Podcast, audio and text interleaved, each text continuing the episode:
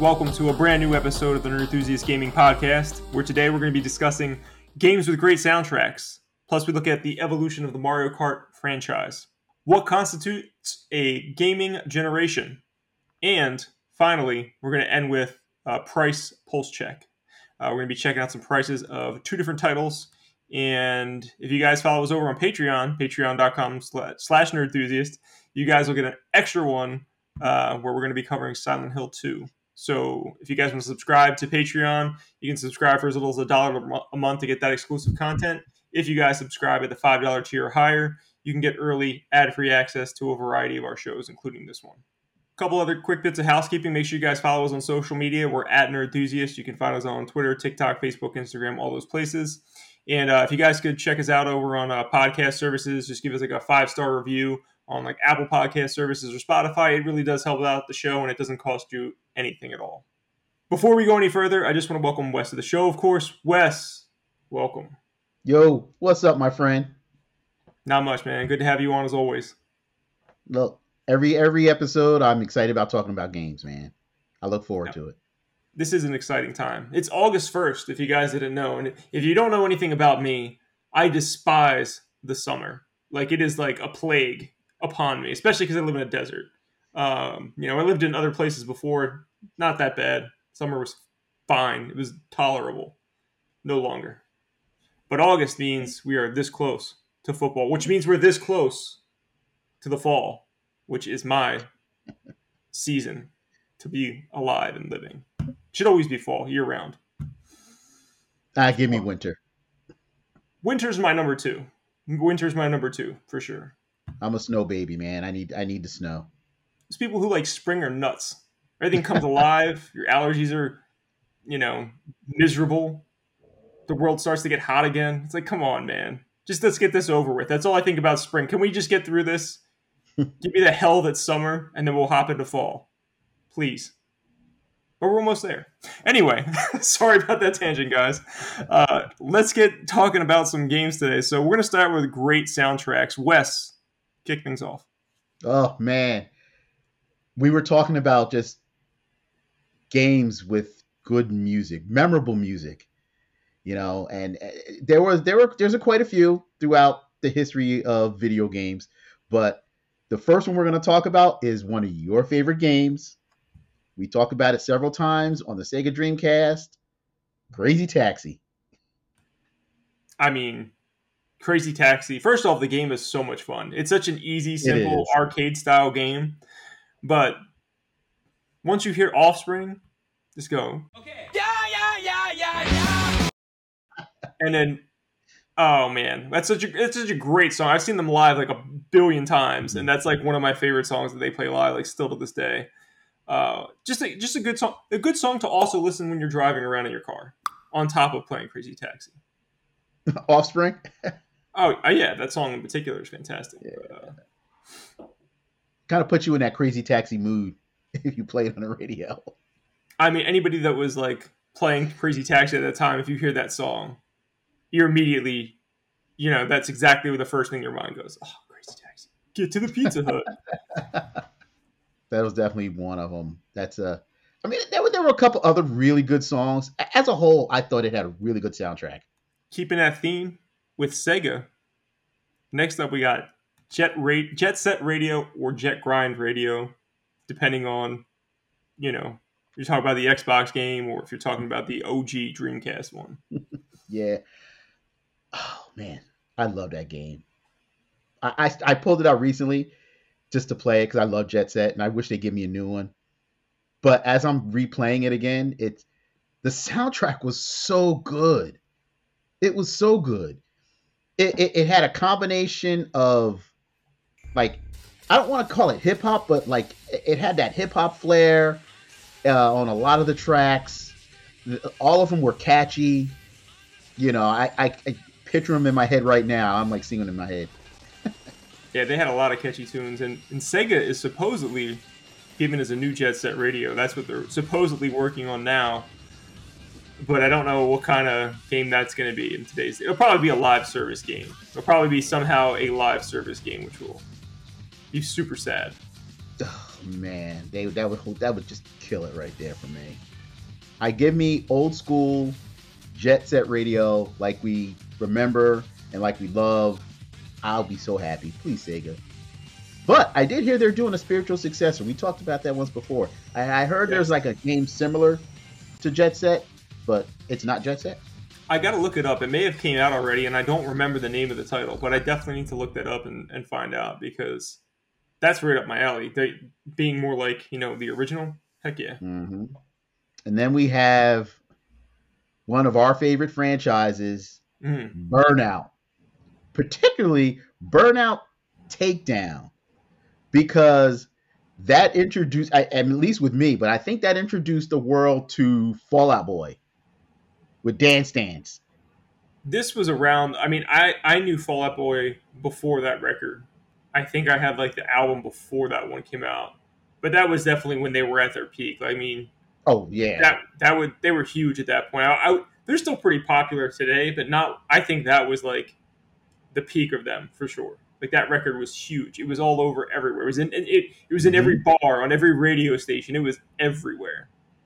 It was. Oh, it was. It was everywhere. But it's. It was. You turn on Burnout Takedown, and like the intro had you know the car ro- riding down the street playing Fall Out Boy on it. Ah, so so good, so good. I mean, the rest of the the rest of the soundtrack again, very very good. But Right. that was the one standout song from that game that everybody remembers. Not to mention, it's probably well, some people would say it's the best Burnout game. I would say it's the second best. I really love Revenge. Revenge is like my favorite, but I definitely understand that Takedown is some people's favorites, and I can understand that. Oh man, I'm torn. I, I mean, I love Takedown, but then I really liked uh Revenge. I, think Revenge edges it out just because I, a I played it a lot more, but b it was on Xbox 360 and it just looked at the time that it came out, it looked a billion times better because Takedown was on you know the original Xbox and like PS2 and stuff. It did. Uh, I mean, I love the fact that it kept the play mechanics. They didn't change it, which was which was great. But it, it gave us a little bit more, especially the, the the rival factor. I mean, if you're talking about music, first of all, I just want to say a quick thing. I should have said this at the beginning. There's definitely stuff we missed in here. We're not telling you that this is like the best soundtracks of every video game of all time. But if we were, if we were to say that, this probably is the best one of all time, which is probably indisputable. And uh, that's Grand Theft Auto Vice City, which had, I mean, I can't even explain how many songs were, were in that game that were absolutely spectacular. Starting with, uh, you know, um, oh my God, Flock of Seagulls, man. Flock of Seagulls. Thank you. Oh my God.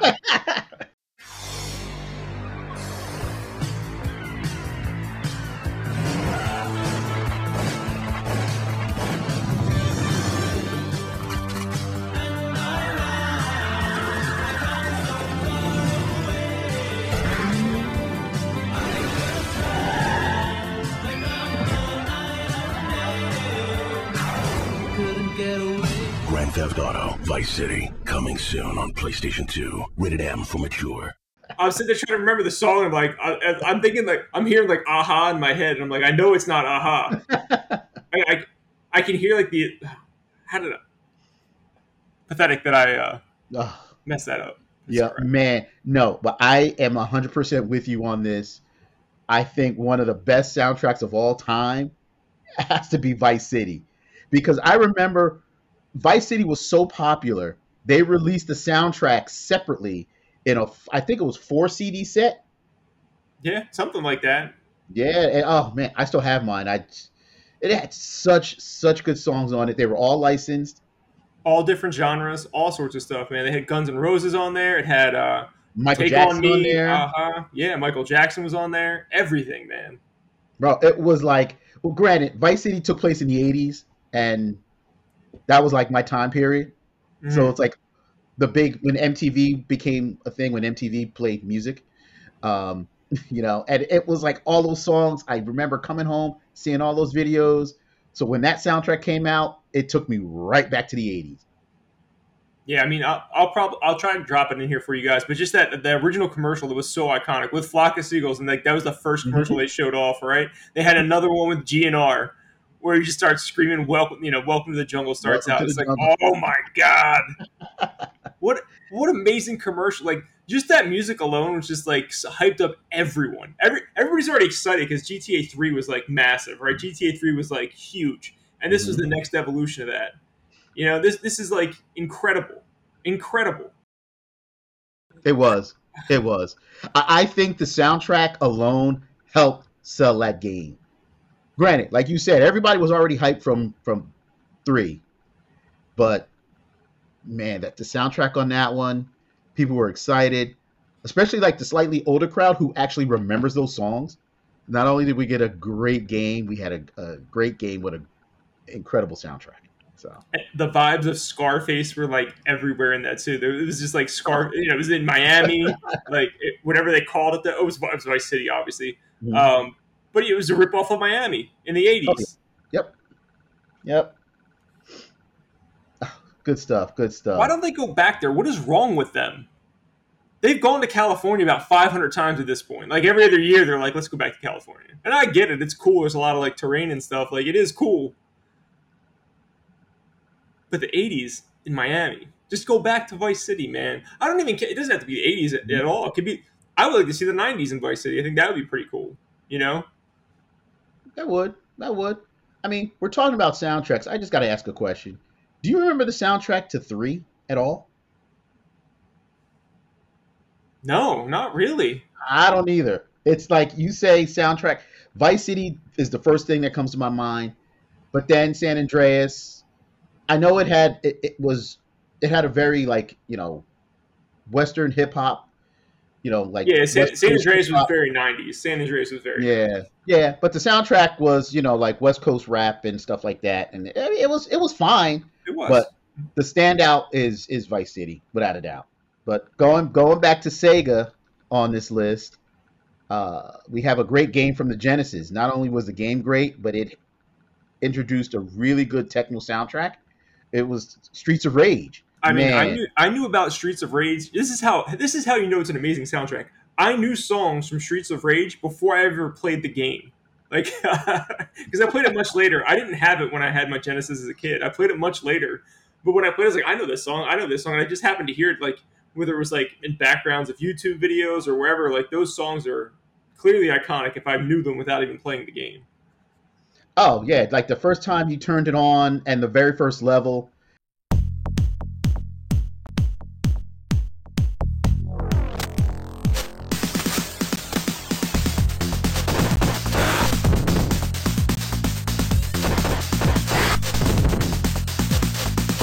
And you had the music and like with, with the, the heavy bass and beat and very techno vibes. It was it was great, great, great, great all the way through.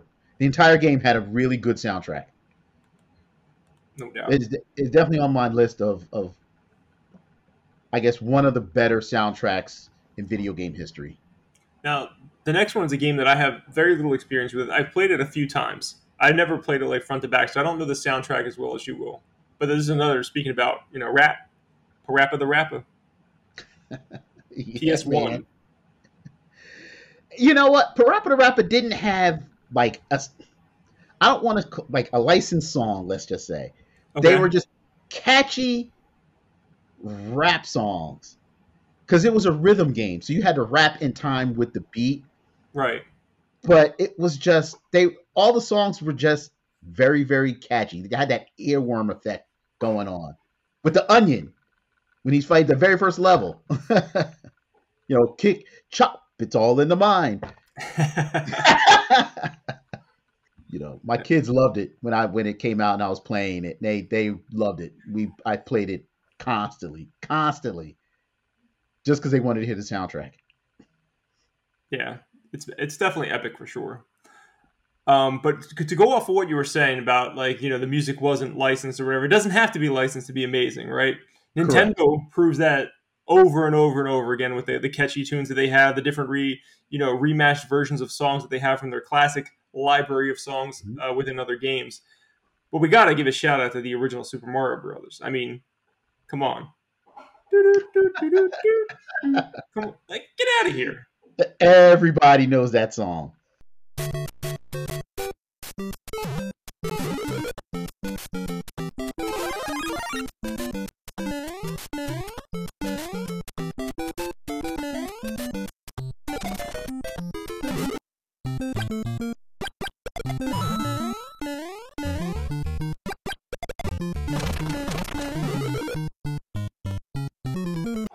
That's got to be like the like the most iconic video game music probably is from that Super, you know, Mario Brothers game on the NES. It's got to be. Everybody knows that music. Everybody, everybody, especially when the Mario movie came out and you you know people heard the Mario song in the in the movie. It was everybody knew what it was. No doubt. You gotta you gotta give props to Mario Brothers. Always.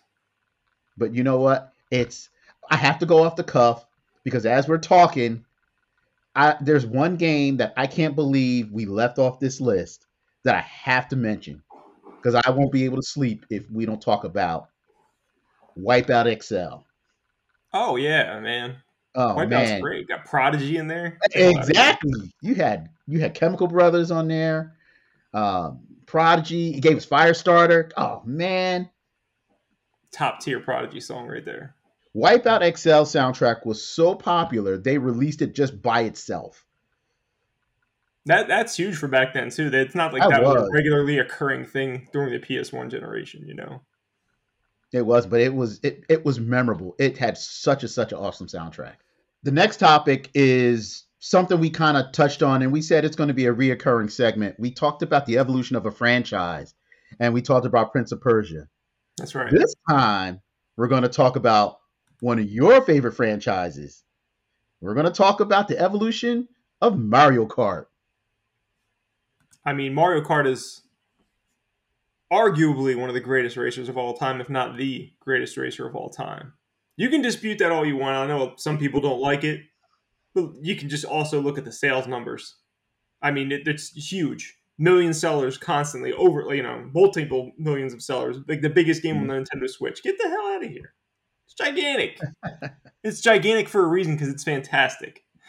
Um, but let's talk about the evolution of it, right? So Super Mario Kart started back during on the Super Nintendo, 16-bit era, colorful gra- graphics. We Mhm. got all that good stuff. It was Um, fun. I remember when it came out. It was it was different. It was like okay, Mario in like a little racing game. Oh, okay, cute, you know. But it was fun. Look, my neighbor had it next door. I didn't have a Super Nintendo until later on. I had it. I was a Genesis kid, but whenever I went over to his house, that was a go-to. Like Mario Kart was probably the number one game we played over there. Mm. That and like Mario World and some other stuff, but Mario Kart was like a constant. Like battle mode, racing, it didn't matter. It's fun every day of the week. Yeah, it was. It was fun. Like I said, it was it was it was different at the time. It was like, huh, okay, this is this is actually pretty fun. Yeah, this one was in 2D. It had a Grand Prix Mhm. mode, time trials, and a battle mode. Uh, Mhm. before I go any further, I just want to say that when I was doing some research for this, just to just, just to bring back like everything, I did use an article uh, by Gabrielle Castania, and it was via thegamer.com. The article titled "Mario Kart: How the Game Has Changed Over the Last 30 Years." So if you guys want to find some more information on it, that's where I got a lot of the details of this from. I already knew some of it, but I just wanted to make sure I could speak to it, you know, a little bit better than just my mind from from memory alone. You know, Mario Kart 64 introduced colorful 3D graphics, and it had improved terrain. Um, you know, it wasn't just like a flat surface anymore. Inter- interactable backgrounds, and it also introduced weight classes, which were cool. Four player mode, which is awesome, above the two player mode that the Super Nintendo had. Now I was gonna say that was it. Four player. You know, having okay, so we had GoldenEye multiplayer on the 64, and then we got Mario Kart four player. Four Oh, player. Look, that's I the the four player mode in, in the N64 is probably the biggest reason I love it. Granted, I love their single player games too, but Mhm. hopping on there playing Bond four player mode, Mario Mhm. Kart four player mode, dude, endless That's- hours of fun. That's when people actually came over each other's houses to play games. Oh, it was yeah. fun. No online, You gotta No come over. You online. gotta, you gotta bring your friends, drag them in the house. Let's do this, man. Let's do a lot of trash talking. It was it was great. It was great, but definitely a big leap forward from the Super Nintendo to the Nintendo 64 Mario Kart, which is to be expected. More powerful system, more colorful graphics, gameplay. You know, playing with the controller took a minute just to get used to because you had the little analog, but you got used to it.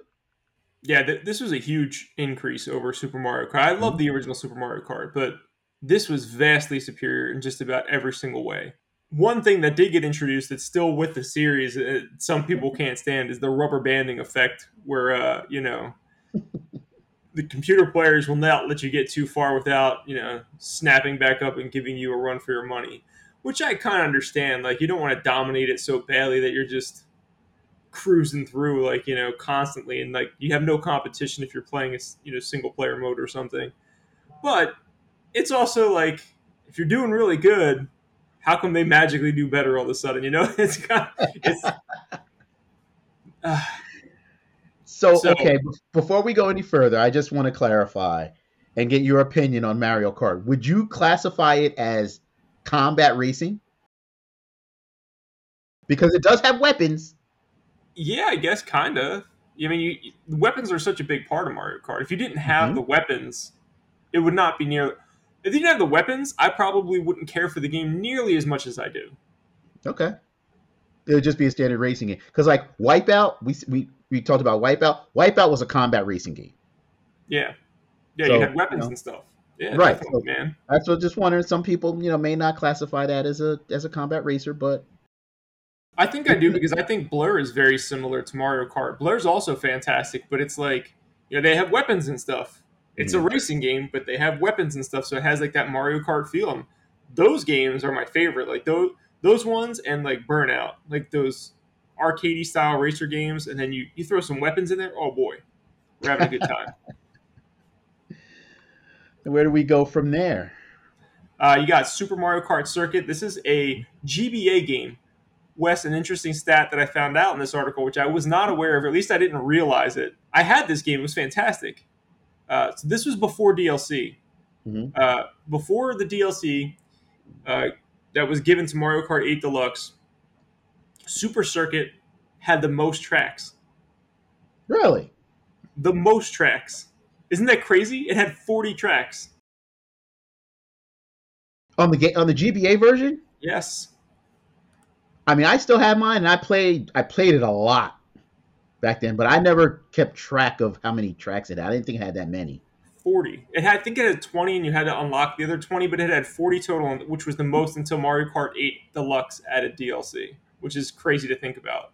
Uh, this also introduced a quick run mode, which customize it allows you to customize rules before uh, starting a race.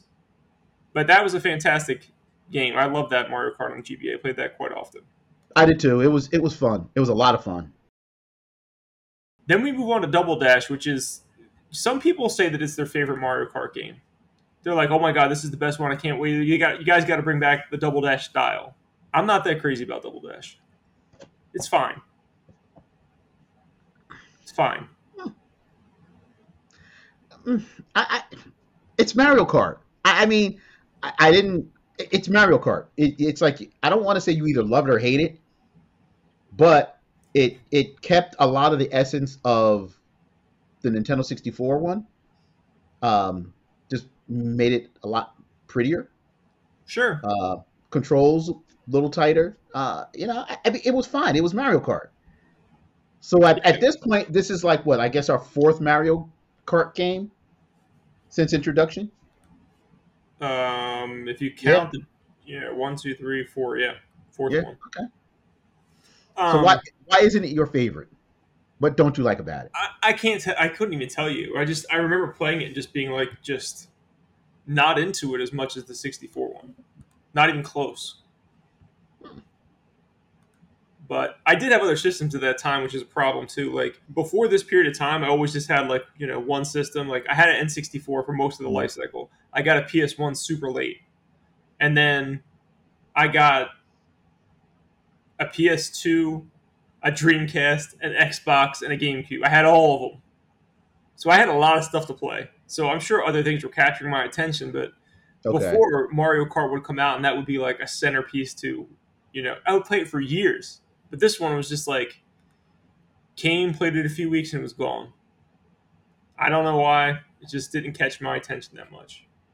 But it did have up to 15 players, which most people don't realize. That the GameCube had a LAN uh, adapter option, and you can play up to 15 players with this if you did that. Uh, the unique features were two players would occupy one vehicle, and one player drove, as a, the second one was in charge of items.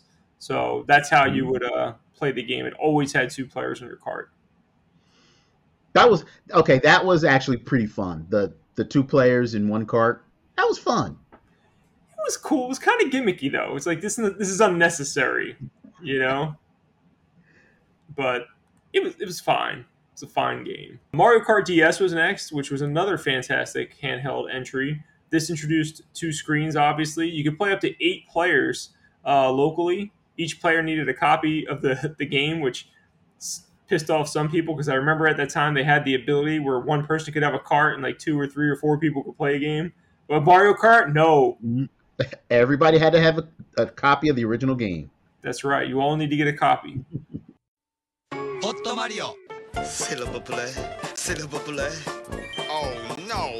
Come on! Mamma mia! Per favore! どんな顔したやつやってんやろなうわう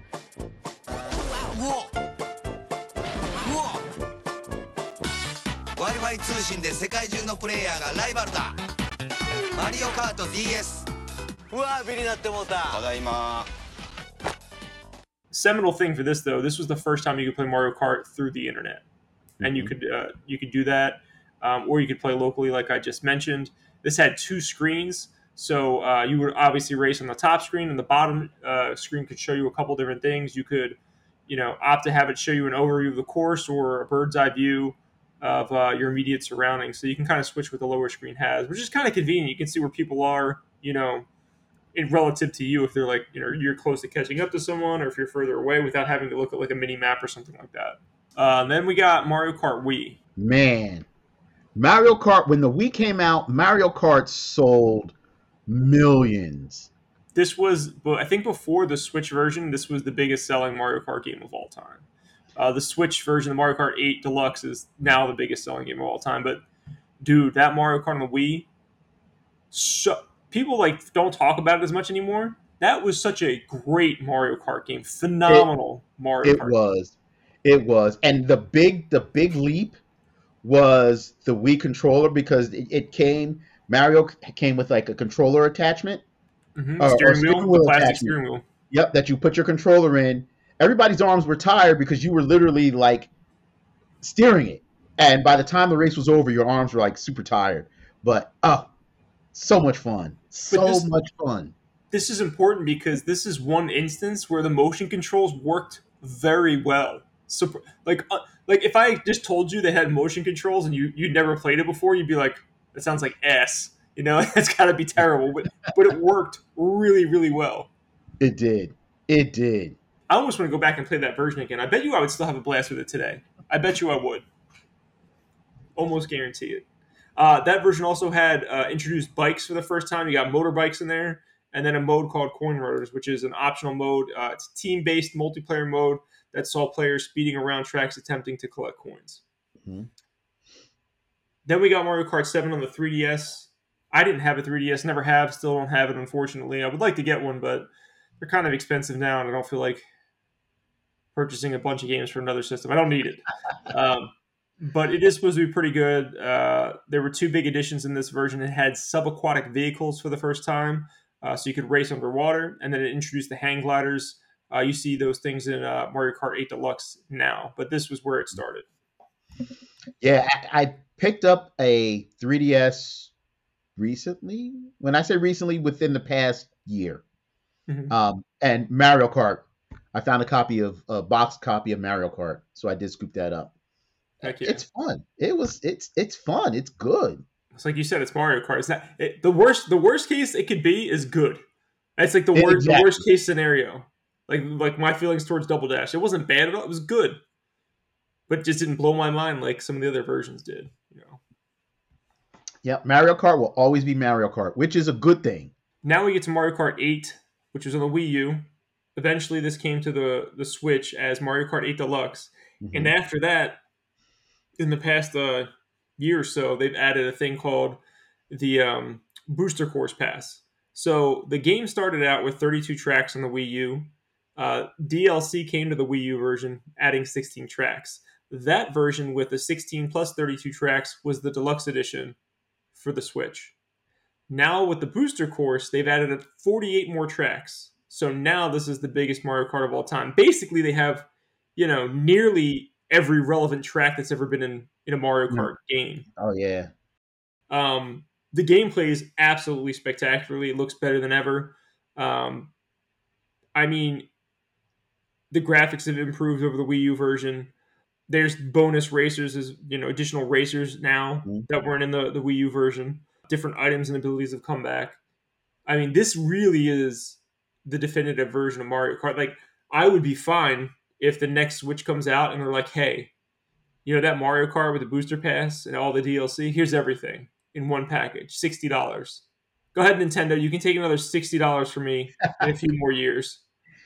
But what I would love them to do is just keep that. and Say, here it is, sixty dollars. Here's all the booster pack courses. Here's everything. And then, like a year later, I want them to be like, here's twenty more tracks, and just Yeah. keep adding to that. I keep want adding tracks. Don't ever make another Mario Kart. Just keep adding to this one. That's all I want you to do. Okay, so with that being said, what would you like to see in a new Mario Kart game? We we said Mario Kart is great. Mario Kart is Mario Kart. It's always going to be great. But if the new Nintendo system comes out and they give us Mario Kart, what would you like to see in the next Mario Kart game? Additional characters that are not from Nintendo that Mhm. make sense to be somewhat in that environment. And I'll, I'll give you an example. I don't want to see Captain Marvel in Mario Kart. That's stupid. Okay. Give me weird things. Give me like a Tom and Jerry. Throw that in Mario Kart. That makes sense. The classic cartoons that are like really not on the Cartoon Network anymore. Throw some of those characters in there. That makes more sense for Mario Kart. Nickelodeon characters makes more sense for Mario Kart. But I don't want to see superheroes. For God's sakes, I don't want to see a single superhero in Mario Kart. no, no, definitely not. But you get what I'm saying, though, right? Give me Ren and Stimpy. Holy crap. Give me Ren and Stimpy in Mario Kart. Or Beavis and Butthead. Give me Beavis and Butthead. That's all I want. I mean, what, what else do you really want? I mean, keep making great design courses, you Mhm. know, and give me more characters, more customizable things. I mean, you can customize the wheels now. You can customize your cart. You can put Yep. customize your hang glider. I mean, I don't know what else. I don't really want anything else. You know what is fun though? I did play this once. That I played uh, Mario Kart in the arcade. That is Mhm. spectacular. Lots of fun. I've seen it at uh the place down here, uh, Lucky Snake, but I have not played it. Oh, it's someone's blast. Someone's always on it. so I was like, oh, that, there's a reason someone's always on it. It's fantastic. Having a wheel, having all that stuff. I mean, really, if they can make the motion controls like work really well, I'd probably Mhm. I'd probably do that again. I think you can actually do that on the Switch version, um, but I haven't tried it, so maybe I should give that a shot. okay. What would you want? Oh man. You know what? I, there's nothing I could think of. I mean, you hit it perfectly when you said extra characters that make sense because Mario Kart 8 or on the Switch gives us everything we ever needed. hmm I, I I really after that I can't I can't think of anything else. I really can't.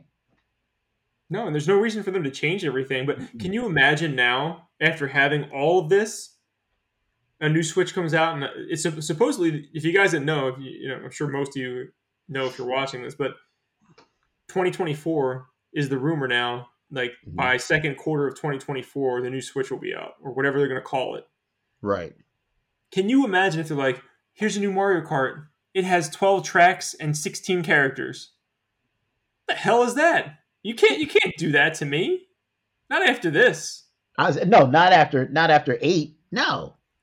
It, it would be like if Smash Brothers came out after this last one, after Smash Brothers Ultimate, and they were like, "We have forty characters to start with." People would lose their minds. What do you mean forty characters? you had like eighty-seven in the last one. What do you mean forty? You know, like I don't know. That's why I also Yeah. I also don't think they should make a new Smash Brothers. They should just take Ultimate, maybe add some new characters in it, get the you know the license for all those mm-hmm. characters back. You guys don't need to do anything else. Just copy, paste, and add some stuff. That's it. Oh, but you know, everything's a money grab. I could see them doing by way of like Killer Instinct or Dead or Alive, where they'll give you a core set of characters, and then you have to buy the character expansion packs to get more characters. I, I could see that being a thing. I mean, I hope not. I think you're probably right. And I could, You're and I could, right. I could see that being a thing for Mario Kart. It's like I could see them giving us when the new Mario Kart comes out, giving us X amount of tracks, X amount of characters, X amount of carts, and then you have to buy the next expansion to get more tracks, more characters, and then they'll just they'll keep making their money that way. We'll see. I hope not, but you're probably right. I mean, look look at what they do with the retro games. They slowly leak them out for a subscription service now. When they, we once had a virtual console, which we were paying for, by the way, people were paying for Mhm. games on virtual console. No, had no problem with it. But you had such a breadth to choose from. You had everything on there. Now you have like no choice. They're just like, hey, pay us this money every month, and we'll give you a couple games. Here's a few more. Here's a little taste Yep. and you don't get to pick what it is. It's there for you automatically. I think it's fine. I think what you, the money you pay for, they're giving you some quality stuff. But I'd much rather have a virtual console where you give me all sorts of things from all sorts of consoles over time, and I could just buy what I want. Agreed. But Agreed. it would also be nice if those things came with me. If I could still play those virtual console games, that would be kind of cool. If you stop pulling that crap, I could play my original Xbox game still. Come on, Nintendo. Make Matt happy. Nah, they're just going to take more of my money. They always do. All right, guys. So there you have it. That's the evolution of Mario Kart. Uh, I hope you guys enjoyed that. Again, quick shout out uh, to thegamer.com. That's where we got a lot of the information from. Go over there to check out more about Mario Kart's evolution. Now, the main topic we have th- for the show, this is like the, the big one, I would say, is what constitutes a gaming generation. Uh, Wes had brought this topic up. His son actually brought it up to him. Who Wes brought it up to me. And Wes and I were both kind of like, I don't know. this might be all right. But then we started looking at like the a Wikipedia list that t- actually tells us, you know, this generation is this, this, and this. So we're going to use that list from Wikipedia, which you can all go look up, as a baseline, and say that this is the standard generation according to the people. And we're going to dispute some of that, and we're going to agree with some of it. We're just going to go through it basically. Before we get into like, do we agree with what's in here and do we disagree? Mhm. Wes, what are some key features that you would look at as constituting a generation? Well, when my son actually asked me this question, I'm like, first of all, my son thinks too much because he just comes out when he does think it's like you get something profound. I'm like, he asked me, he's like, so dad, let me ask you a question. You've gamed for a long time. What what is a generation to you? I'm like, I don't know. I said, I gotta think about that. And I But he- really thought about it. He asked it the right way though. What is a generation to you? Because you could ask hundred people this and they could all give you a different answer. That's why Right. we, we're using the Wikipedia list as a baseline to like say this is what the people say, and then this is what we have to say about it. So go ahead. I'm sorry. Yeah, now the one thing that, that after I thought about it, I said, you know, uh, would be the advancement in technology, because every Mhm. time technology changes, I believe we go into a new generation of consoles. Sure, you get that power boost, you get that graphics boost. I mean, Mhm. You see it a lot with older stuff now. I think we've kind of tapered off a little bit with at least visuals, right? With, with visuals, you know, there's Xbox 360 games that look pretty damn good still. You know, I, I don't- think they look perfect compared to modern games, but they still look Mhm. pretty damn good. They Whereas- great. You compare an Atari 2600 game to an NES game, it's like, oh my god, like what, what the hell is this? Yeah, the first the first thing pops into my head when you say that is for the Atari 2600, you had Adventure, which was a pseudo role playing game, but the dragons looked like ducks. and you're this little square. But then, you know, we go to Nintendo, you know, 8 bit or Super Nintendo, and dragons actually kind of look like dragons. yeah, no doubt. You know, big boost in technology and, and, and graphics. And so, but yet, that at that point, we're talking about two different generations of consoles. Right. It's not fair to really compare the 2600 to the NES because the NES had so much more power. It could they couldn't possibly be the same. No way. But how does that sound? Like the NES had so much more power. Like the the NES. I mean, compared, it, compared to today, it's like wow, like really? at that time, at that time, it did though. Yes, it did. At that time, it did. When you For- go back and think about- about it, for about that long. and then the TurboGrafx came out in Japan. so yeah, so what? That's one one of the things that I look at when we talk about defining a generation is, you know, how often the technology changed.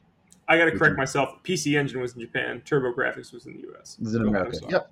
So now, now, so that was that was it for me. That was like the one thing that I told them. Um, what about what about you? What's what stands out for you as far as defining a generation? physically the way things are sometimes. So like a big a big change was uh, moving away from cartridges. Everything was disc based, right? And then disc based now is like digital only, and discs are becoming like extinct for the most part. They're still around, you know. There are still physical games. Um, or an interesting one is like Nintendo going from cartridges to discs. And basically now back to cartridges with the DS. I'll, I'll give it, you know, or I'm sorry, the DS and like the Switch. You know, they're Mhm. they are like cartridges, but they're just like Memory cards. you know, yeah, they look like memory cards. They're tiny. You know, the DS was that way, the 3DS that way, the Switch is that way. So they kind of reverted back. They were like, all right, we'll do this disc thing, and they were like, all right, that's enough. like pretty quickly went back. Yeah, man. And then you know we talk about the change from from 2D to 3D. You know, older generations, everything was 2D, Mhm, was that two dimensional. It was you, and it was fine. And I I miss 2D, I really do. You know, and then we got into like the, I, I guess the start of 3D with Wolfenstein and Duke Nukem and Doom and stuff, and then everything started to shift to a new generation of 3D games. Like everything had to be 3D. But yeah, that's the, again, that's just another benchmark when we talk about generations. Yeah, so those are the things that you know, some of the things that define them for us. But let, let's hop into this Wikipedia list and talk. Basically, we're just going to look at it, say if we agree, disagree, add some context, and just move forward.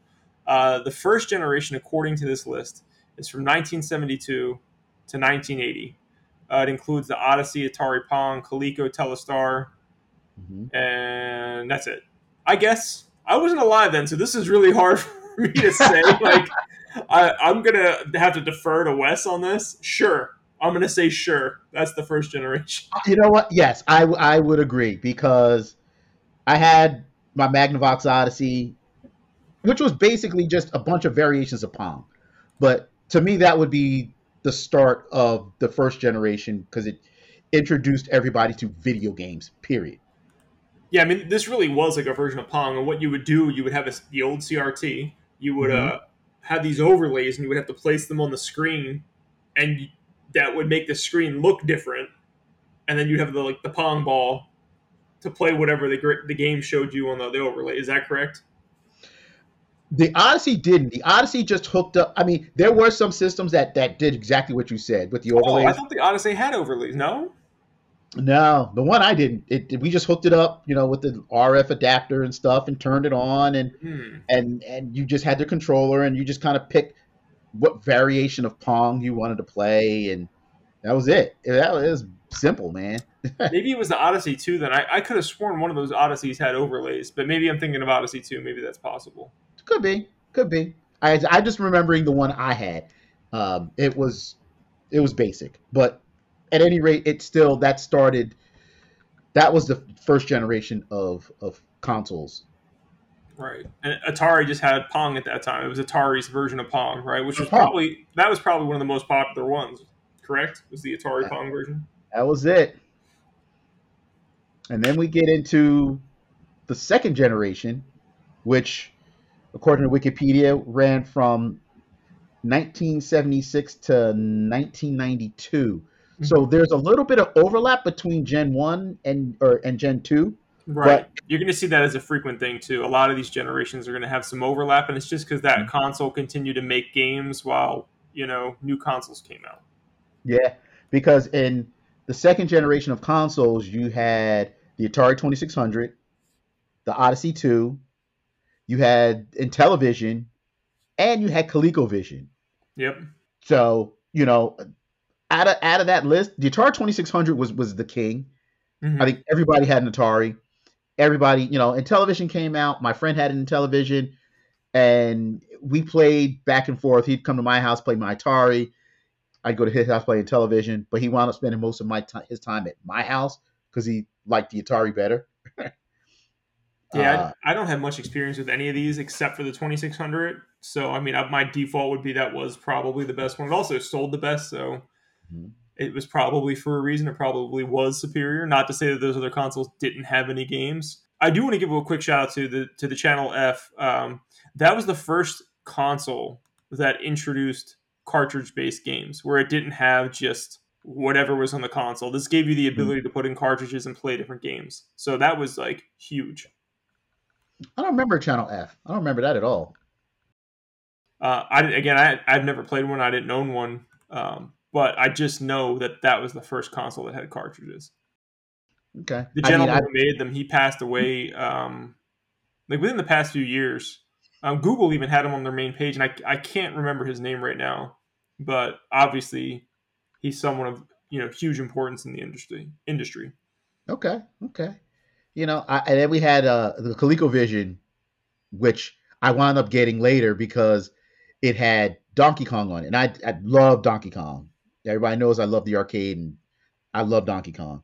So Did that seeing version play better than the Atari twenty eight hundred or oh, twenty six hundred version? man leaps and bounds better. Yeah. It, look, it, it, it- I can't even I can't even express how different the Coleco version of Donkey Kong was than the Atari. He looked like Donkey Kong. Did the Coleco version have like was it like eight bit graphics? Was it like an, a huge improvement over Atari, or was it about the same? No, it was it was big improvement. It was a big improvement. Okay, I didn't. Know Oh that. yeah, yeah. I mean, looking back at it now, I mean, compared to like the Six Hundred, yeah, it was big, big difference. Hmm. You know, but that was what we had, and just seeing, you know, the ColecoVision graphics compared to Six Hundred, it was it was a difference. It was a difference. But the Atari still was the most popular. Yeah, it, it certainly was. It, it beat out everything at that that point until the video game crash happened, and Atari kind of waned a little bit, and mm-hmm. then a little company called Nintendo came in and changed all that and brought back the entire industry that they thought was a fad. And obviously, video games are bigger than ever today. They're bigger than movies. You know, they're the biggest entertainment industry in the world, essentially. And Nintendo did that during this 8 bit generation, which was from 1983 to 2003, according to Wikipedia. I'm to say that again, according to Wikipedia. and I think the reason you see 2003 is there was probably like some random company releasing like an NES game in 2003 because it was like, oh, I want to make an NES game, and it probably got some officially licensed thing or something. I don't know, but there you have it. Uh, Okay. also, the Master System was alive in like Brazil forever, so that could have been a. It was probably a Master System game. Okay, because I was going to say, I definitely do not agree that this third generation of consoles lasted until 2003. I would give it, I would give it maybe 2000, I'm not 2000, 1987, 88, maybe 89, maybe 89. Only because the Nintendo was, man, the Nintendo was unstoppable and it sold forever.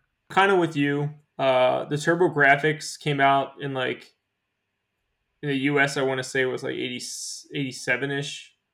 Somewhere around there, 87, 88. But the Genesis was 89. That for me, that's got to be the next generation, right? So TurboGrafx slash Genesis, the beginning of the 16 bit era. Talking about that, right? That's got to be the beginning, right? That's got to be where the changeover takes place. So you can say it was till 2003. That's fine. I'm just no, you're wrong. There's no Uh, way. No, because in the third gen we had we had the NES, we had the Sega Master System, and then technically we had the Atari Seventy Eight Hundred. Atari was Mhm. still trying to hang in there. Yeah, Um, I was trying. You know, uh, you know, you- I you know what the Master System. I love the Master System. I really did. Um, it just couldn't keep up with Nintendo. It, it really couldn't keep up with Nintendo. Uh, but it had it had Sega on it, so you had I would have taken a you know. Master System over a 7800. That's for sure. eh, you know what? It's, I, okay, I'm kind of torn. I mean, I definitely love my Master System, but I also had a 7800, and I, again, it was about the arcade experience, and Atari ha- had the rights to a lot of arcade hits. Okay, I get that.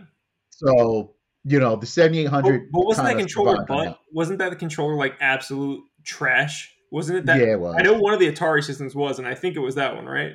I have to believe it was that one. It was either that or the 5200, but yeah, one of them was garbage. Could have could have been the 5200, but one of those I, I've seen the controller. I was like, what the hell is this monstrosity? But yeah, man, we had the the eight bit era, you know, with the Master System, and I loved it. You had Sega on there. I mean, the Nintendo, like I said, just couldn't be stopped because Nintendo had every game imaginable on their platform. Huge huge library at that time. Its library is like this big now compared to you know the amount of games that come out every month. But uh, yeah, that that library was fantastic.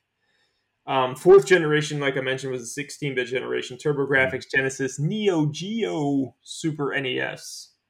So the Neo Geo is an odd, the oddball out, in my opinion. I Uh, agree. Uh, I don't know, man. Like this might be. Yeah, it came out early, but it was all, wasn't the Neo Geo like eight hundred dollars or something? It was super expensive. It was Yeah. super expensive. But then, okay, we got we got TurboGrafx, Genesis, Neo Geo, Super NES. Right. Um, they all make sense, except I'm kind of disputing the Super. Or I'm sorry, the Neo Geo, just because I feel like I don't know. I feel like it was way more powerful than all three of those other systems. Yeah. Um well, it was. It really was.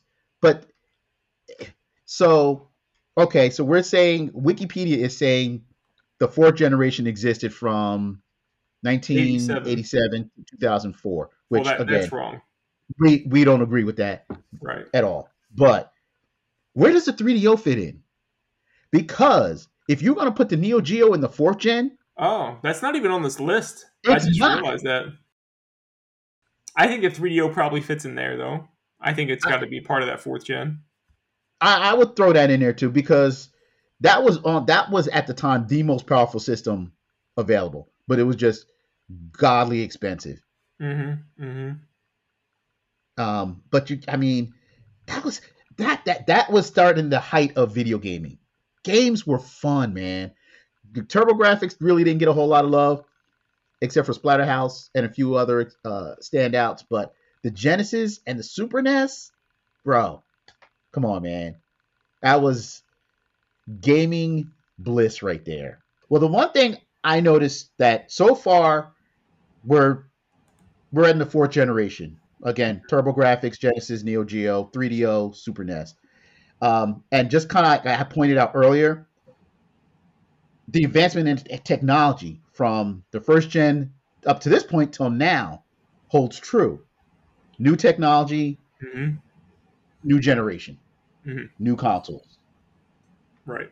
Now we're on to the fifth generation where things start to change a little bit. So this is an interesting generation because there's a, a clear distinction that Wes was probably alluding to a minute ago, which is two of the three consoles in this generation, according to Wikipedia, are 32 bit, and one of them is 64 bit, which is, of course, the Nintendo 64, PlayStation 1, and Sega Saturn.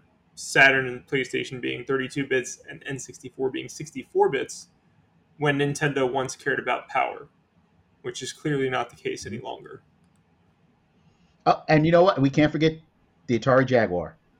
I was thinking that just in my head a minute ago. I was like, I wonder if that when that came out though, did that come out like it must have came out after '93? It had to fit within this window of time. It, it, it was in this definitely within this window. Why is it not on here? What's wrong with Wikipedia? I don't know who made this list. That's why they got guys like us to kind of go through it and, and, and dissect it. Yeah, I mean, there, there's definitely some flaws. Obviously, like I didn't expect this to be perfect or anything. We didn't look over this in detail ahead of time. We just kind of used it as a baseline to to, to have our conversation around. But Mhm. Jesus, no, no Atari Jaguar, no 3DO, and Mhm. no what was the other one? Uh, missing something else, wasn't it? Well, I mean, no 32X or Sega CD, but True. but still, though, I would say those would still fall under the fourth generation because they were just enhancements to the existing console. Sure. They weren't like a new system. So, but yeah, no, man, fifth gen. There's no Atari Jaguar, but Saturn, PlayStation, 64, Atari Jaguar. Increase in, in technology, increase in power, increase in graphics, especially with the introduction of the PlayStation. Yeah, having the you know 3D graphics for the first time. The Saturn's a weird hybrid. Let's mention that for a second because the Saturn was like, you know, we talked about it before.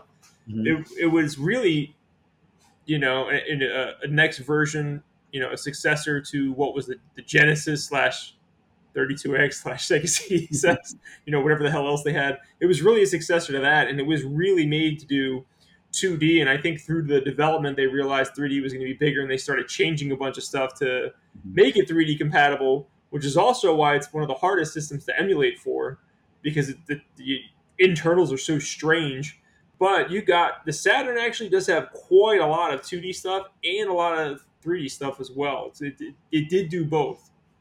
It did. It did. I mean, we talked about it once before. You know, back then, word had it that Sega got hold of the specs for the PlayStation and saw what it had in under the hood and got scared and went back and threw a hodgepodge of 3D chips and you know. But if if you compared the two side by side, the PlayStation definitely did a much better job with with 3D games. No doubt. Um, but 2D, Saturn was king. X Men: Children of the Atom on the Saturn and on the PlayStation played totally different. The Saturn destroyed it. it just depends on what you were looking at too because then if you look at games like the n64 to the playstation those were dramatically different also granted the, the 64 had twice the power the playstation Mhm. did but you know the 64 people would always pin it oh it has cartoony graphics and it really did it really really did like even the stuff that looked realistic still kind of looked cartoony where playstation like for the first time like looked pretty dang you know, at that time pretty dang realistic you know what i mean not now but but that back then it did But 64 gave me Killer Instinct, so I was happy. I mean, 64 is the greatest system of all time. Everybody knows that. You're wearing the shirt. Don't deny it, Wes. Eh, eh, eh, you know, I don't know, man. As much as I, I have a love hate relationship with PlayStation, I, I I I don't know, man. The PlayStation changed the game. They really did. They Yeah. defined that, that generation, no doubt. I, I had a PS1 late, and I was like kind of into it. I was like, there's some cool stuff here, but it was really PS2 for me where I became a PlayStation fan. I was like, oh my god, man! I just remember like I had a GameCube, a PS2, and an Xbox, and I would buy some games for my Xbox because they were more powerful. I would buy all my first party Nintendo stuff on the GameCube, obviously, and then like just the PS2's library was so exceptional. I would just go. uh, You could so find so much cool, weird stuff on that library that that was my system of choice. I was constantly buying games for my PS1, constantly Yeah. or PS2. Sorry, PS2. Okay. But I'm just this. That's just you know I keep thinking about the fifth generation and, and, and, you know just us reminiscing and bro takes me back. But seeing stuff like like Rayman Mhm. for the first time on on any console, Saturn, Jaguar, PlayStation, it looked fantastic. Hand painted So, so did Tomb Raider. Like Tomb Raider 2D looked awesome. Oh, back in the day, yeah, Tomb Raider looked great. Resident Evil 2 for PlayStation. Oh man, Resident Evil looked. You, you thought games were never going to look better than Resident Evil, man. You were like, "This is amazing. This is ne- it's never going to get better." Than, I mean, it looks like crap now, but back then it was like, "It's never going to get better than this." Oh yeah, it's. I mean, there's definitely some Symphony of the Night. Oh my god! I mean, again, that, we're we're talking 2D, but it still looked fantastic and played fantastic. but those 2D games still look fantastic. Yes, They, they still do. look fantastic. The 3D ones look kind of ugly now, but those 2D ones still look good. They do. They do. You know, then we move into the sixth gen, which is when I guess video gaming got serious because we got the Dreamcast, PlayStation 2, GameCube, and Xbox. Mm-hmm, mm-hmm. Lots of goodness all around. Oh, Goodness all around, all around. And and we got four incredible systems in in the sixth gen. Granted, the Dreamcast didn't last long. It Breaks did- my heart.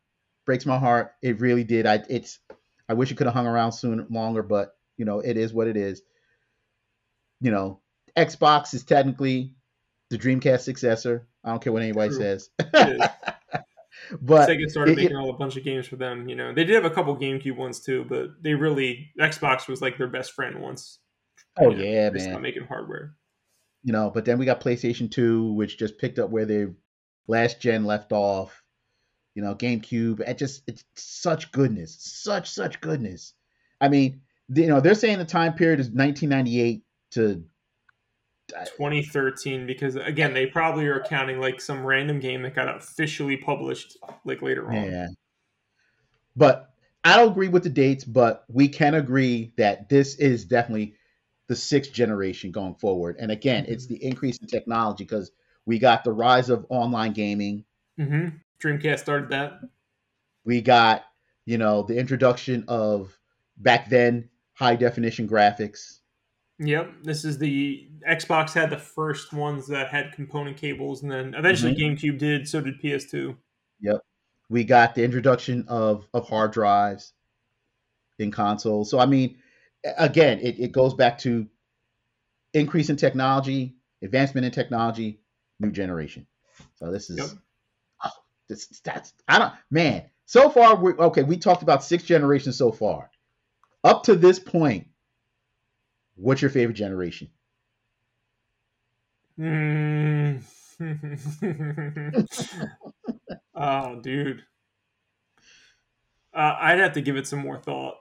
Uh, I mean, the N64 is like my favorite console of all time, but this generation is a contender just because I, I had all those systems. Mhm. And this was the first time in my life where I was working like regularly and I could afford everything. You know, I had every console the for the first time. So I played all sorts of stuff. So I, this generation is very special, the sixth generation. Um, but it might be this point. Uh, it could also be the 16-bit era when I had the Genesis. That was like super special for me. Okay. But So it's, it's really about- hard. It's really hard to say. Okay, you're talking about the fourth generation. Okay, I, you know, I mean, I can't answer it either. I mean, so far, like, I live in fourth, fifth, and sixth generation of consoles. Mhm. Those were my my favorite, but I don't think I have right now, up to this point, uh, a favorite generation. I At like this them point. I don't know. Yeah, I like it's them all it's too. tough. It's tough, but yeah, no, I definitely live within four, fifth, and six so far. Um, I really enjoyed the sixth generation, but I have a lot of fond memories of the fourth and fifth too. Yeah, Does- I, I like different aspects of them all, but the, the sixth generation, at the very least, is very, very special. Very special. Oh, yes.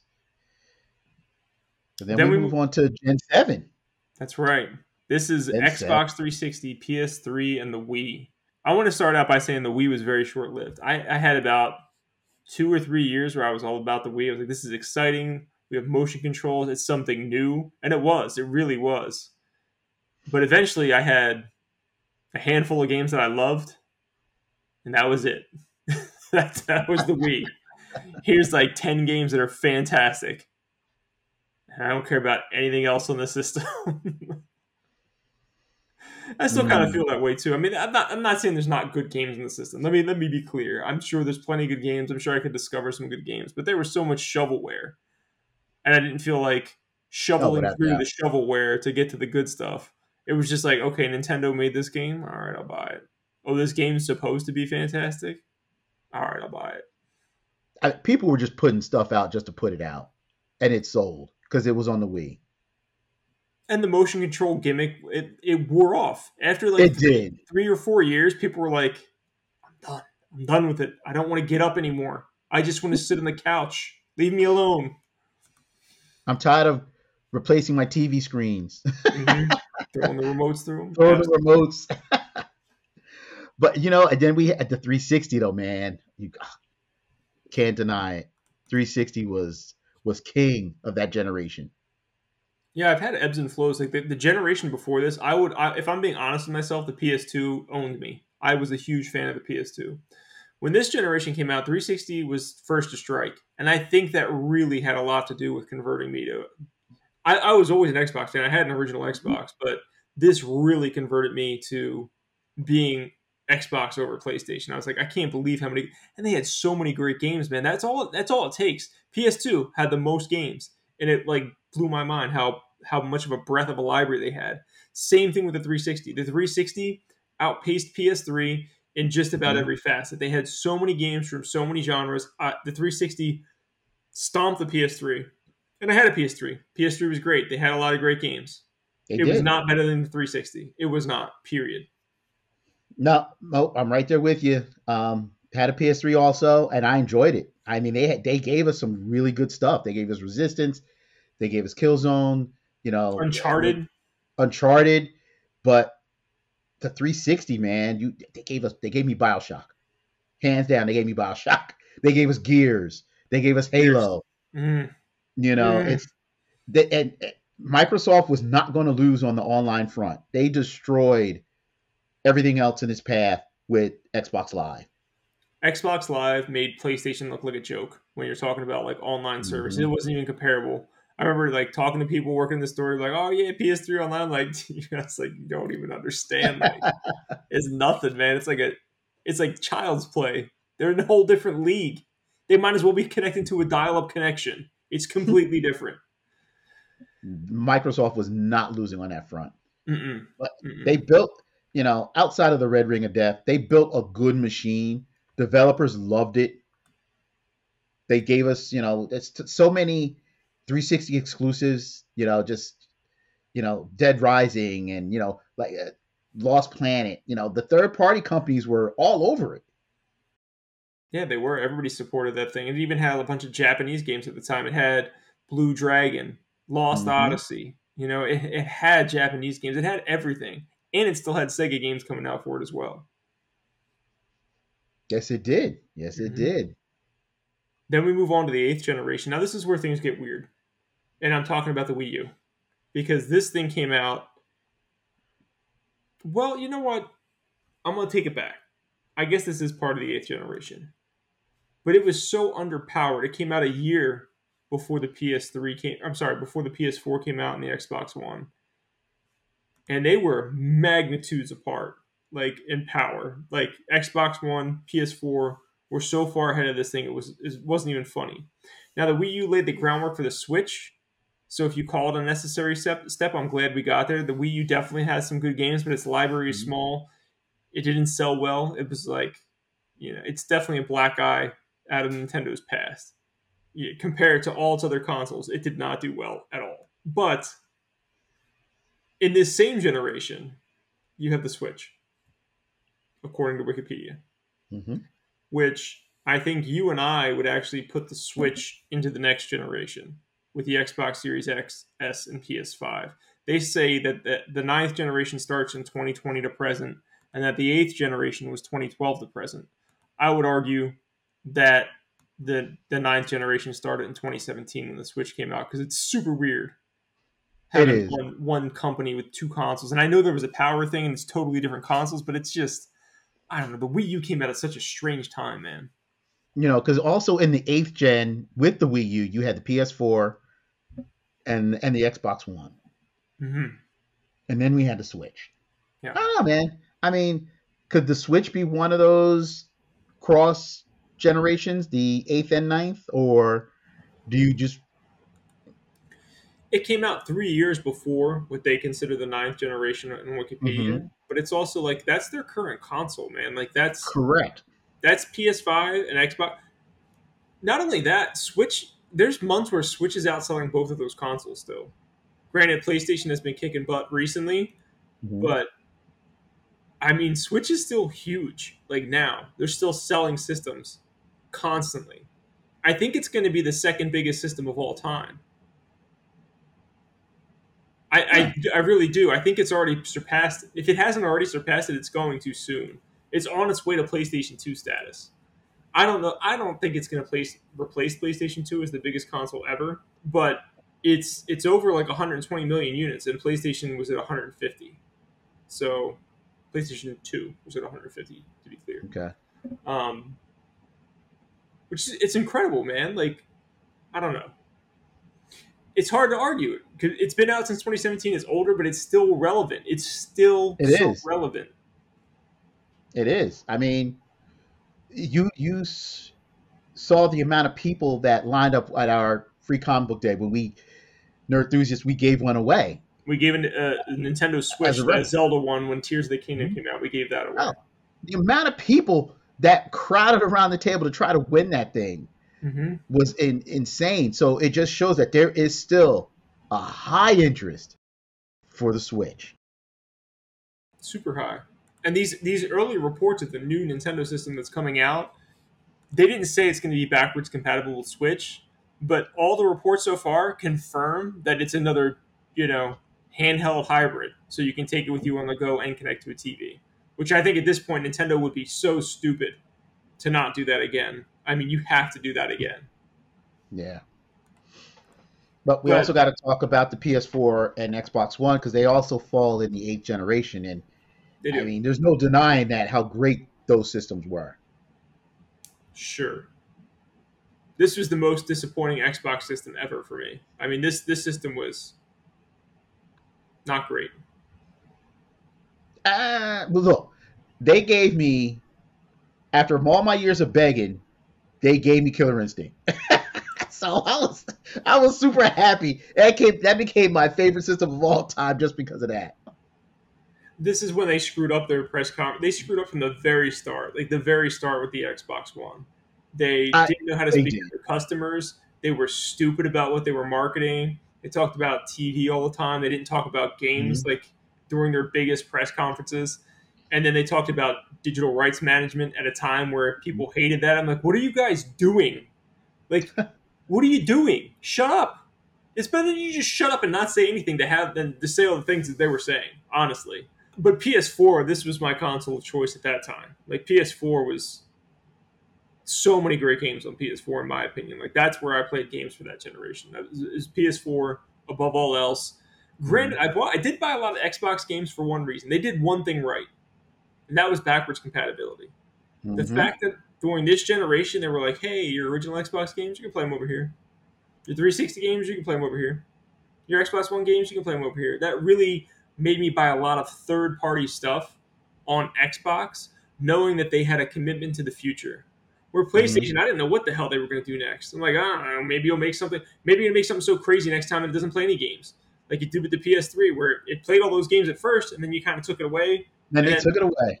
Right, and then you made the PS3 so complicated to, to develop for that it doesn't even work on anything still today. Like, I don't know.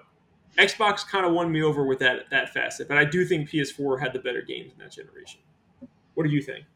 Mm. Uh, you know what? Maybe. Yeah. Yeah. Okay. I give you that because they did. They gave us. They gave us Spider Man. hmm They gave us Spider Man. They gave us The Uh, Last of Us. They gave us The Last of Us. Actually, that would have been part part two because part part one was technically a PS3 game. To be fair, PS3. Right. Um. You know they continue to give us God of War. But no, they you know, rebooted God of War on that console. They made the True. best God of War game of all time. they That, did. that first got that reboot of God of War was so good it wasn't even funny.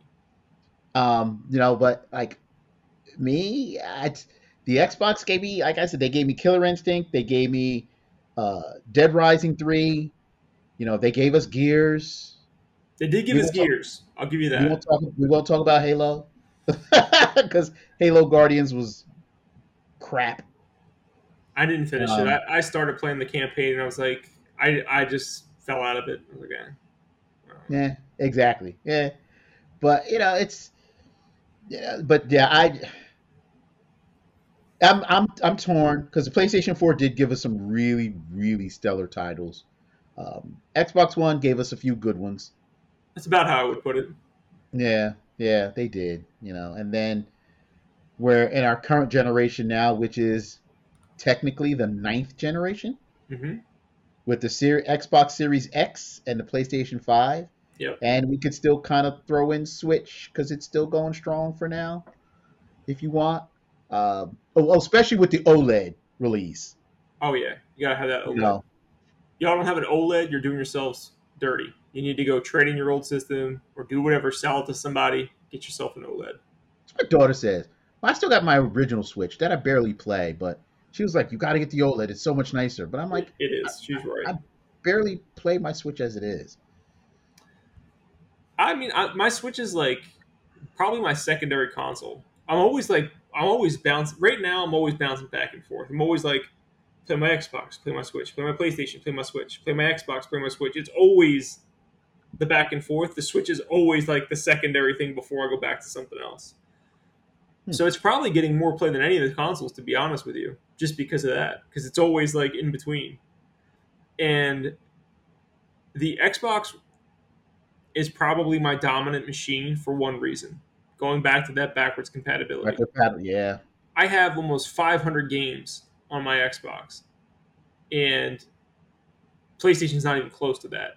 So when I keep buying third-party games, they're they're almost always on Xbox. Like 99% of the time, they're going to be on Xbox, just because I I have faith that in five years I'll be able to play them. In 10 years, probably be able to play them. Yeah. Play, again, going back, PlayStation, I have no idea. I don't know what the hell they're going to do. Great, my PS4 games work on my PS5. Thank you. Appreciate that. What about the old ones? No? Nothing? Okay. my Xbox games still work, just so you guys know. Yeah. That's So- huge. That's huge. For me, it's huge. Not everyone. No one's as crazy as you or I, Wes. like some people will never play those games again, ever. They don't care. They're just they just want the new hotness, right? That's it. So my PlayStation is 5 is getting the least play for sure. I think they have some of the best experiences though. Uh you know, like for example, the um God, what is it called? That game that came built into your well, you've never even opened up your damn PlayStation 5, have you? I was gonna. I know. well, you talk about the playroom, the little. uh Astro's Playroom or Astro's Yeah. Something. It's dude, that game. It's free. It's built into your PS5. Mhm. Still, I, I still think it's probably my favorite experience on that console. That's what a lot of people say. A lot of people say. It's unbelievable how good it is. Well, my PS5 is going to get some love. Spider Man 2 is coming out, and that's the only way I'll have to play it. So I will finally, I'll actually I'll do a video of me cracking open my day one PS5. Welcome to the ninth generation, Wes. I know. Yeah, I mean, I don't know. That's where I'm at today, but who knows? Anything can switch, all right? Like, I, I still Yeah. think, uh, here's the truth. I still think PlayStation is making the games that I probably care about the most, but Nintendo's right behind them. Xbox isn't even close. Like, not even close with the games that they're developing. I, I love Gears still, but Mhm. they have a long way to go to really win me over in that front.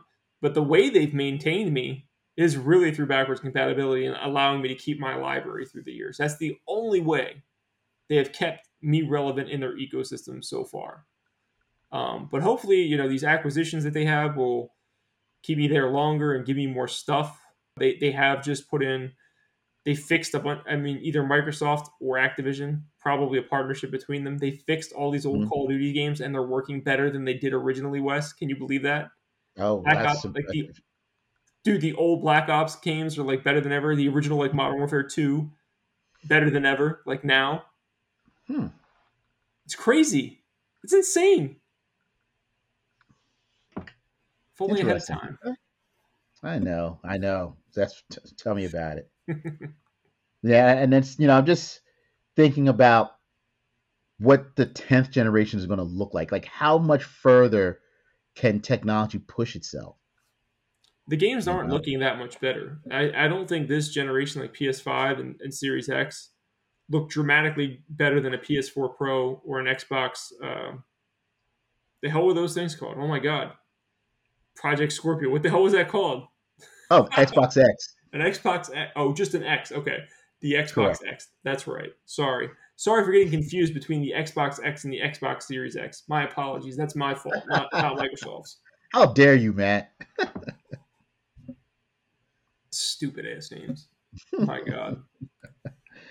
But yeah, so we you know we went through the list of gen generations and you know the consoles found within each generation, and you know we went from one to nine, and I just I don't know, man. My heart still still falls within the fourth, fifth, and sixth gen. I mean, I granted, but because we're here, I enjoy you know the the eighth and ninth because that's where we are you know, mm-hmm. I enjoy playing the games that that are coming out, but I always go back to to the older stuff, man.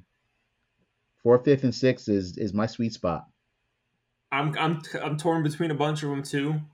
But if, if you had to give me one, if I, if you were like you can have every library from whatever generation, it probably would be that sixth generation, because Oh, there's so many great games on Dreamcast, Xbox, GameCube, and PS2. Are you kidding me? There's no. I don't think there's a way I couldn't pick that generation.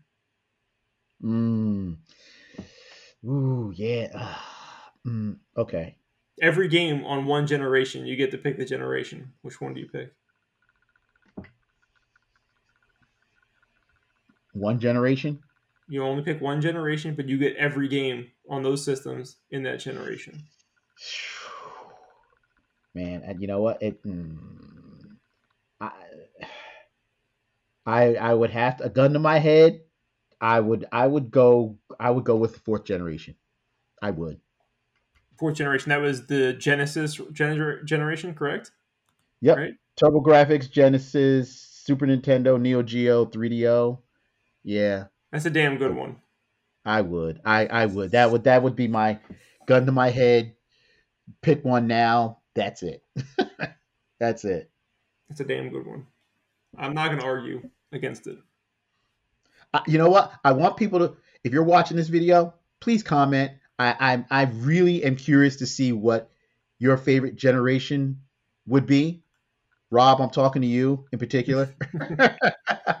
um, You know, I I I, I want to see everybody else's opinions, and I I like to read their comments and see where their passions lie and which generation is their favorite, which ones they remember the most. That's Yeah, if you don't remember what we talked about, go to Wikipedia, look at the list, pick your generation, drop a comment, let us know. Finally, guys, we have for you the price pulse check, checking the prices of retro slash not so retro video games, depending on what we look at each week. This week we have two. We have, of course, a as we started doing this, we pick a common game, like a, a pretty common game, or maybe slightly slightly uncommon game, or we also pick a rare game or a uncommon game. Um, where do you want to start, Wes? Should we start with the common or the rare? You know what? Do the rare. Let you could start with the rare since that was your pick. My it was my turn to pick the rare one this week. We are alternating these, so I picked. I wanted to pick something kind of obscure that people don't talk about a lot. I need to give a little bit of love to Xbox because I feel like they are constantly overlooked in the retro community for the most part. Futurama on the original Xbox is one of the more expensive games, one of the hardest to find games on the original Xbox. So let's take a look at the pricing for that. Complete in box, 227. That's as of August 2023. Uh, we are only a couple days into August, so that's a pretty recent sale that you see on there. Uh, 227 complete in box. The peak for this uh, Futurama game is 229. That was back in June of 2022.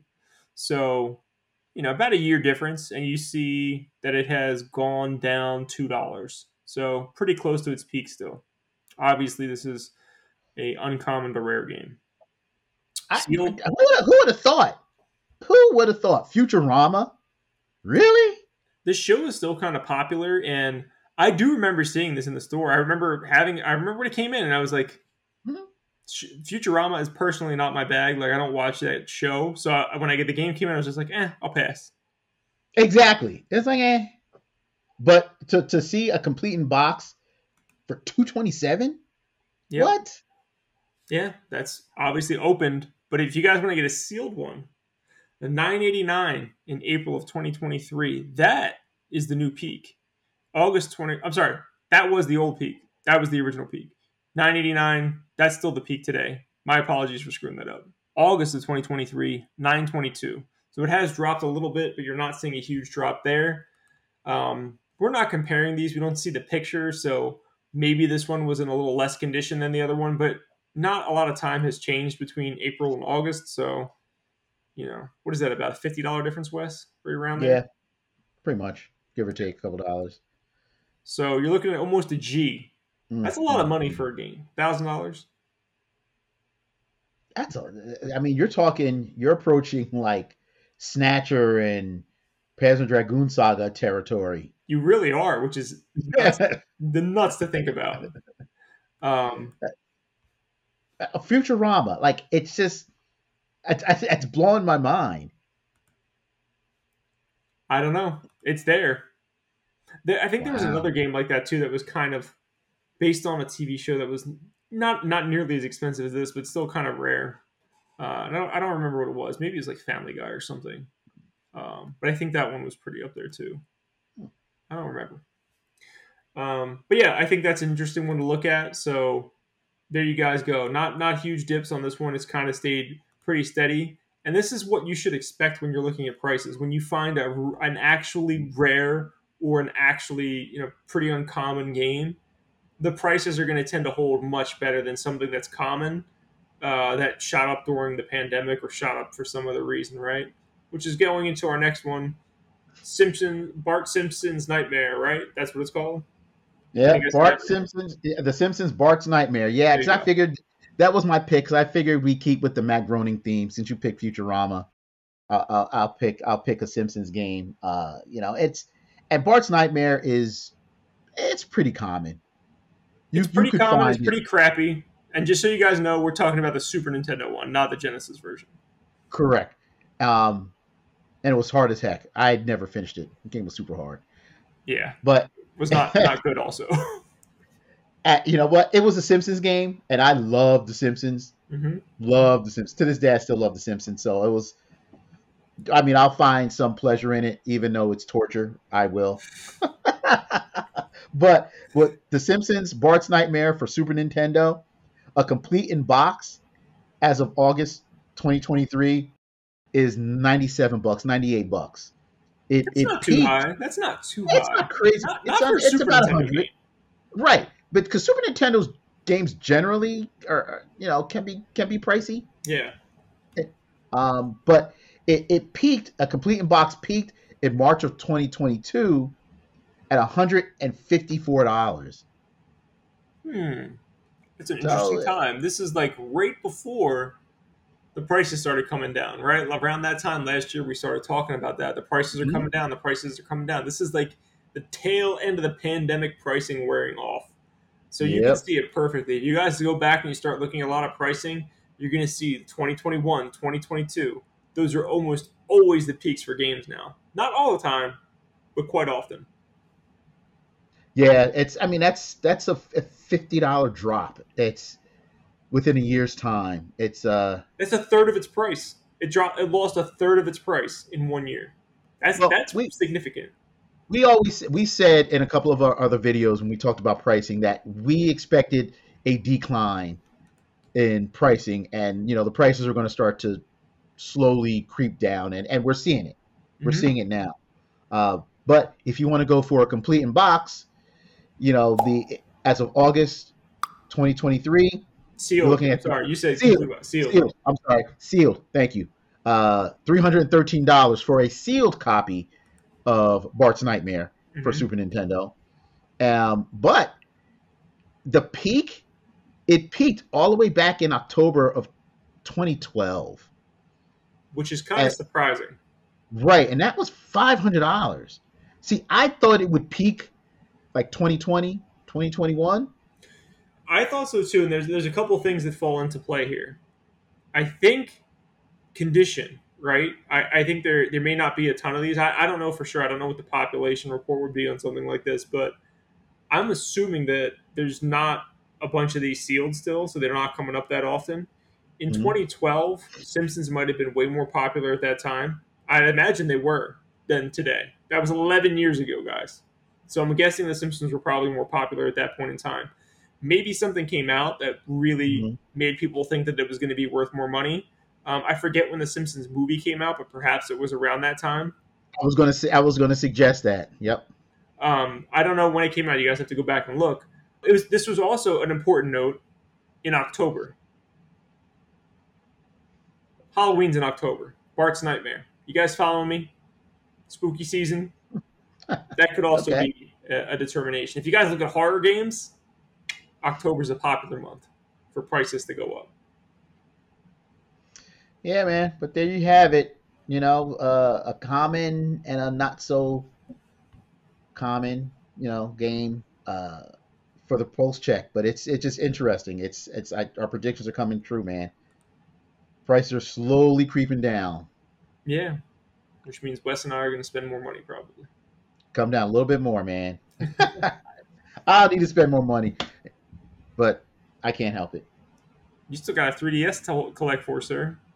I do. I do. Uh, I hope I never get one. I'm not gonna start all that. but yeah, so there's a look at the prices, guys. Uh, that pretty much wraps up everything we're going to talk about today. Uh, we do hope you enjoyed the video. If you guys like what you saw, please again consider giving us a five star review over on Apple Podcasts, Spotify. Those things really, really help us out, uh, and it's free. It doesn't cost you anything. Just a few moments of your time. If you do want to support us financially, that would be fantastic. Uh, just a few dollars a month. You can give us up to a dollar, you know, as little as a dollar a month and you can support us and get exclusive content over on Patreon. Patreon.com slash nerdthusiasts is where you guys can support us over there. Make sure you guys follow the company at Nerdthusiast on all the socials. And that's pretty much it for Wes and I. Wes, where can people find you at? You can catch me on Instagram at Grendel5XBX. And you can also find me at Level Up Entertainment in Hamilton Mall at the Jersey Shore if you're ever in the Atlantic City area. There you go. You guys can follow me on Twitter. It's at from NJ2CA. The two is a number two. Thank you guys so much for watching. I hope you all have a great day. Take care. Have a good one, guys.